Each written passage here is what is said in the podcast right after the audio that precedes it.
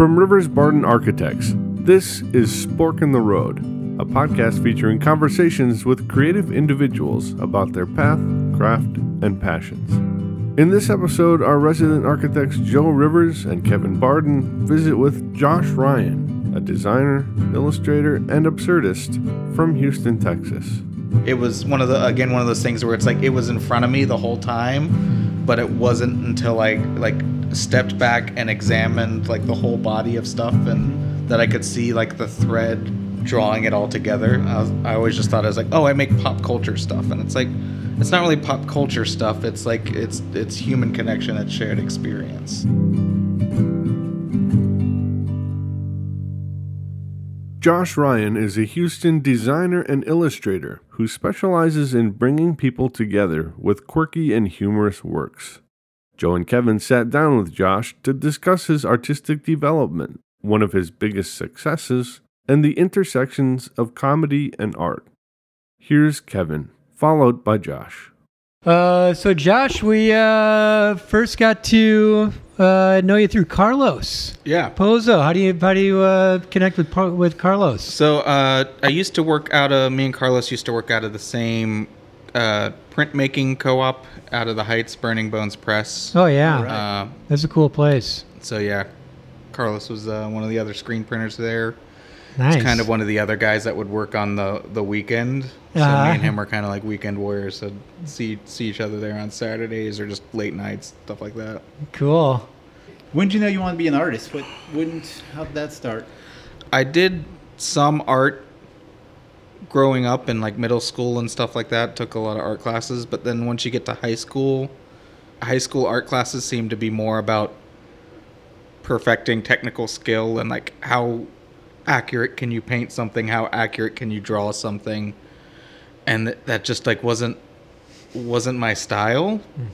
Uh, or at least at least my style for like expressing stuff through art. So in high school, I found I really liked doing the 2D design stuff and and like posters and flyers and logos and stuff like that. So I, I really kind of knew probably about sophomore junior year that I wanted to be a designer. And then it wasn't until I met the the other Carlos at Burning Bones, Carlos Hernandez, Yeah. whose stuff's a little bit more abstract and not as t- tightly registered that I was like, oh, it, it can be something different or it can be mm-hmm. something weirder or, or a little bit uh, less polished or, or more expressive, Mm-hmm. uh, less tight. It can it's kind of there's this whole other world of art. It's so great to meet people like that that just open your eyes and, and Yeah. so so much you get rooted down one road or It has to be a certain way, Yeah. or if you're not doing it that way, then what are you doing? You know, and Yeah, it's like no, there's other ways and it's like oh no, this this excites me. Like So what was the uh, in your own work? What was the?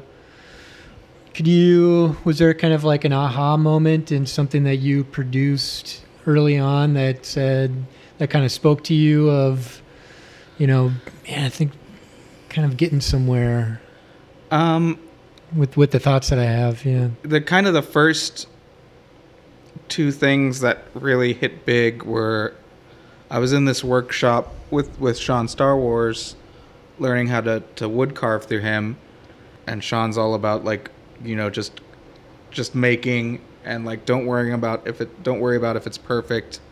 And so it's like all right draw something and we're to carve it out. And like everybody in the class is like staring at their boards like trying to think of some big you know grandiose idea of like this represents this and this part of the drawing represents that. And it's just like too much stuff to it's like we just need to get carving and so grumpy cat was big back then. And so i, I just drew my own version of like a, a grumpy cat. And then I was like, all right, I finished this cat, and there was some some space above his head, and everybody's still talking about their ideas, and I was like, right across the top, really big. I just put art meh with like a with a period, and like everybody got such a kick out of that. and I was like, oh, okay, that was like kind of the first thing. It's like, okay, I don't have to be like I'm, I'm a pretty kind of I'm both serious and like a goofball. Like I, I, I either take things very seriously or I don't take them seriously at, at all. And so that was kind of like a very unserious thing, and it's like people seemed to enjoy it, and it was kind of somewhat a serious uh, like a almost of a, a, dig at all the people in the class, like Right. or, or just be like, get out of your head and just make something, like Yeah. just make something, start carving. Uh, and then probably the second thing was a a, a wood carving I did of of Marvin Zindler. Um, I think I might have just done that just for me, just for fun. Uh, just because growing up in Houston, it's like everybody knows Marvin Zindler, or at least everybody who grew up in Houston knows Yeah. Marvin Zindler. He was an icon. so He's who's an icon. who's Marvin Zindler? So Marvin Zindler, uh, I mean, he is uh, most well known for uh, being an investigative journalist. Uh, uh, and then later on in his life, he was known for they kind of stuck him on Restaurant Report because he was kind of like this well known icon, just like been in in Houston for decades. And I think they were like, we need to give Marvin something to do, and we need to get him out of the newsroom, like. Uh, Let's just give him the restaurant report. Like he can't make too much noise doing the restaurant report, Oh, and then like the restaurant report became the thing that you like. They saved it at the end, and it was like the thing you watched was like you tuned in on Friday to watch the restaurant report. yeah, Wow. because he'd do the big slime in the ice Slime machine. in the ice machine. Slime in the ice machine. It had like a theme song. Oh, he yeah. would at the towards the end he would go to schools and like the kids would say his like slime in the ice machine catchphrase with him.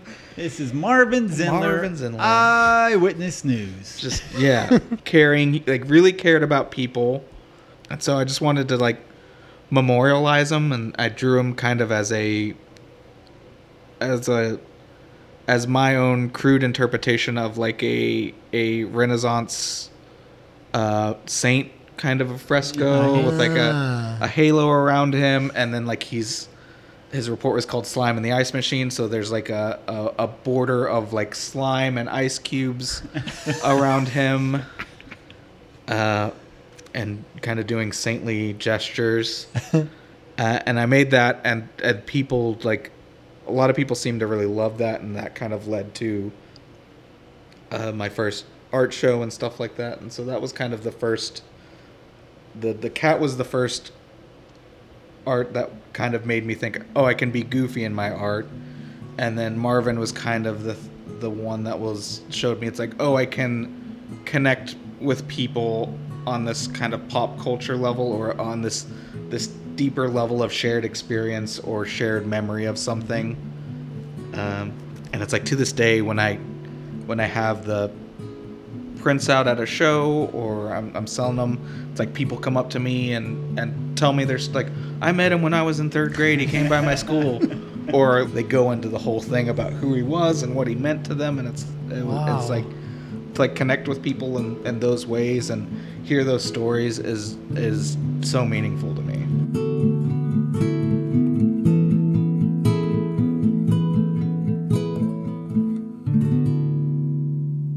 my favorite things that uh, that you've done is the, the the and of course I'm sure it comes up a lot the the intro flirted cards, and Oh, it's yeah, like yeah. in terms of shared experience and conversation generating and yeah You want to go back and explain to our listeners a little bit more about Intro Flirt?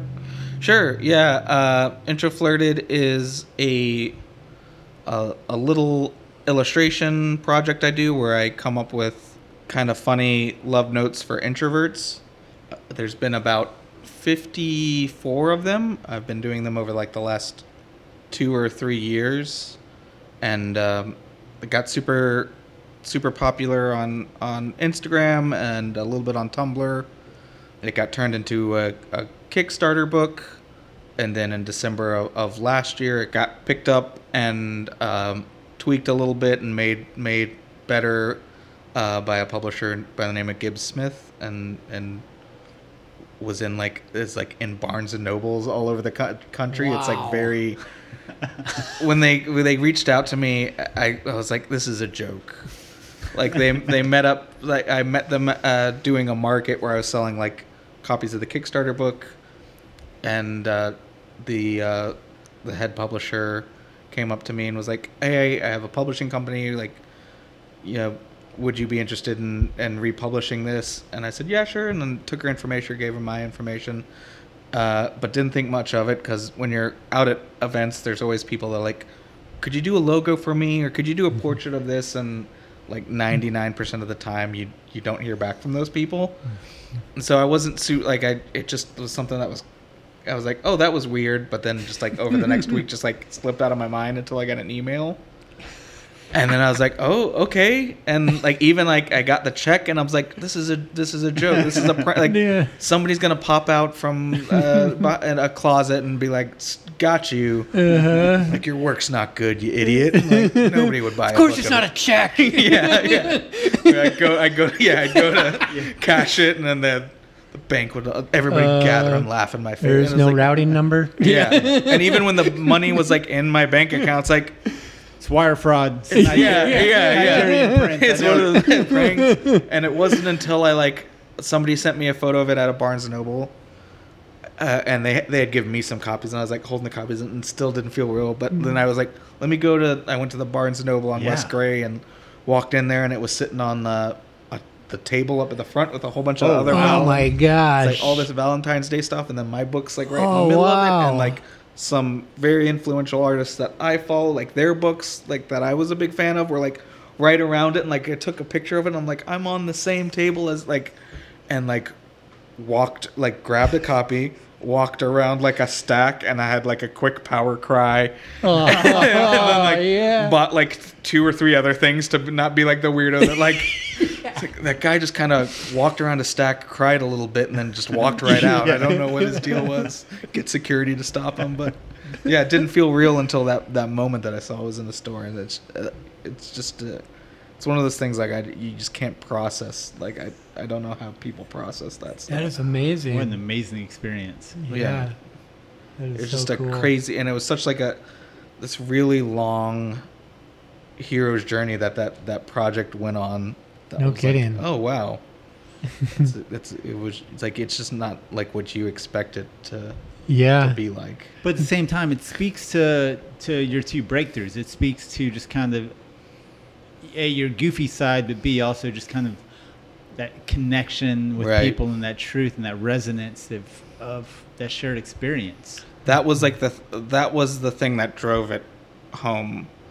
Like it didn't click with the the Marvin Zindler and the cat. Like like it was one of the again one of those things where it's like it was in front of me the whole time, hmm. but it wasn't until I like stepped back and examined like the whole body of stuff and mm-hmm. that I could see like the thread drawing it all together. I was I always just thought mm-hmm. I was like, oh, I make pop culture stuff, and it's like. It's not really pop culture stuff. It's like it's it's human connection, it's shared experience. Hmm. That's that. That's that deeper. I think that then that's what makes it work, right? Yeah. Yeah. so rewarding when like people tag their significant others on those or i did a thing when i where i mailed out uh, excerpts of, from them uh, or from the book to, to people and, and they would be like send it to this person and write this message on it or me and my husband we joke about this thing like like like something that i made is like an inside joke between like a couple and like to me that's like uh, that's one of like the biggest honors that you can have is like to have your work be such a, a personal part of people's lives. Yeah, absolutely. And to find that uni, sometimes the more specific you are, the more universal things can be. You know. It really helped me to be better about putting more of myself in my work and getting more more vulnerable because like the when I would put something out on that that was like based on a a situation that I might be embarrassed about traditionally or like nobody's gonna like this this only happens to me this never happens to any like and it like that would be the one that everybody's like I Oh, love, yeah. like this is the one My That's wife great. loves to send me those kind of those little weird memes, and she's like, "See, I'm not the only one." yeah yeah No, okay. no, yeah, it, it's really personal at that point. that's what I think memes are kind of one of the they're they're a big inspiration for me because it there's like knowing something and then there's understanding like how it feels and I and I think like that's what memes are all like yeah they get weird but it's like they're about like it's like they're about understanding what what that idea is versus just kind of knowing what it is.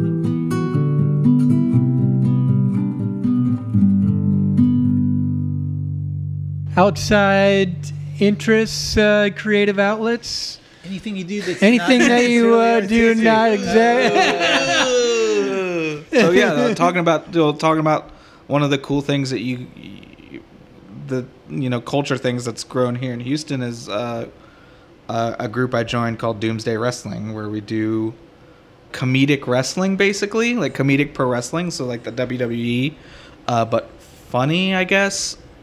It's, it's usually like the shorthand we give is like it's the WWE but funny. But for me, it's really it's like it's like a comedy show performed in a wrestling ring. Like we're writing a comedy show first, and then and then wrestling's the thing holding it all together. Wow. So is it more sketch comedy or is it more improv comedy? Uh, I would say it's like sketch in terms of like we usually have an overarching idea of what the show's gonna be, and we we write out like a whole three act play type structure of like this is the story. We write an entertaining story, and then we write a whole bunch of entertaining matches that hopefully don't, that don't take away from that story, uh, but are fun fun to watch on their own. awesome.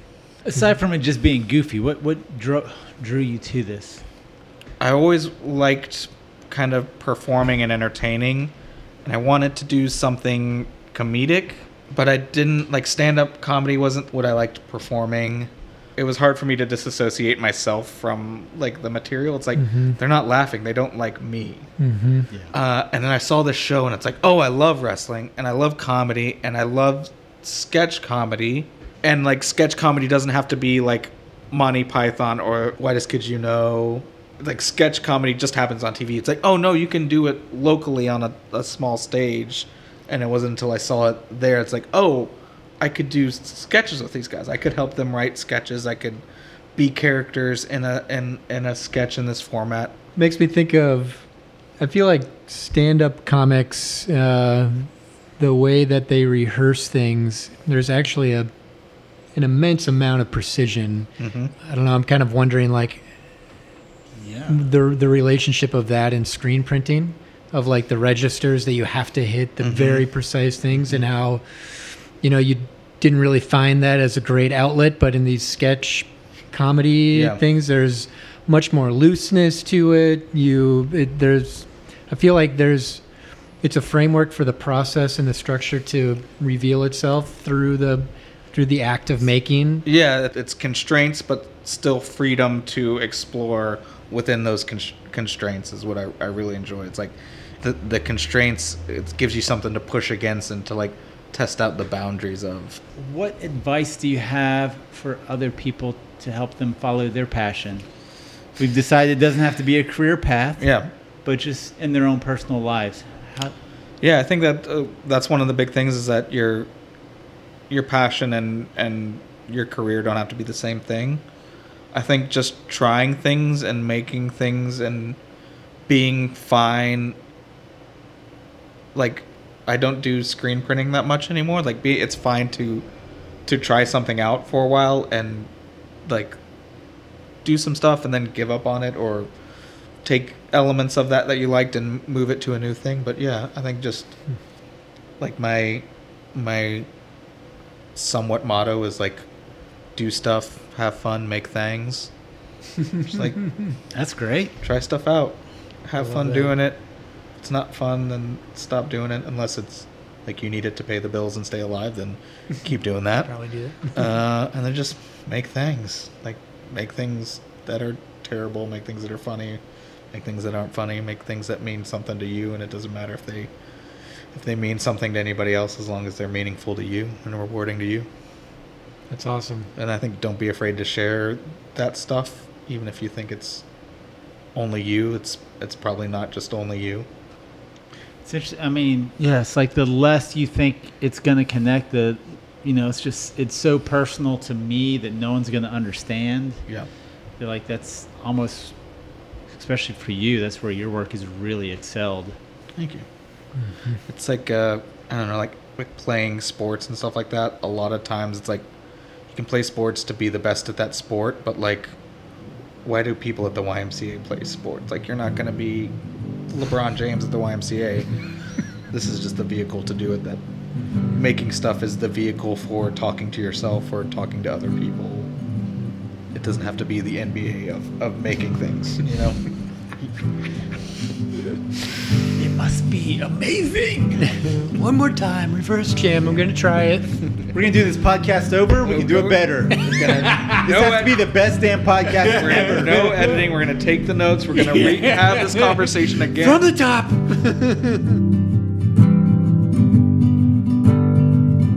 Josh, thank you so much. Thank you so much. Yeah, This is really fun. Really a lot yeah, of time. fun. For more information on Josh and his work, visit imakethangs.com. That's I make things with an A dot com. A special thanks goes out to our guest, Josh Ryan, to our interviewers extraordinaire, Joe Rivers and Kevin Barden, and to everyone who's enjoyed this and other episodes of Spork in the Road. This episode was written, edited, produced, narrated, and music by Scott Barden. For more information on Rivers Barden Architects, visit riversbarden.com.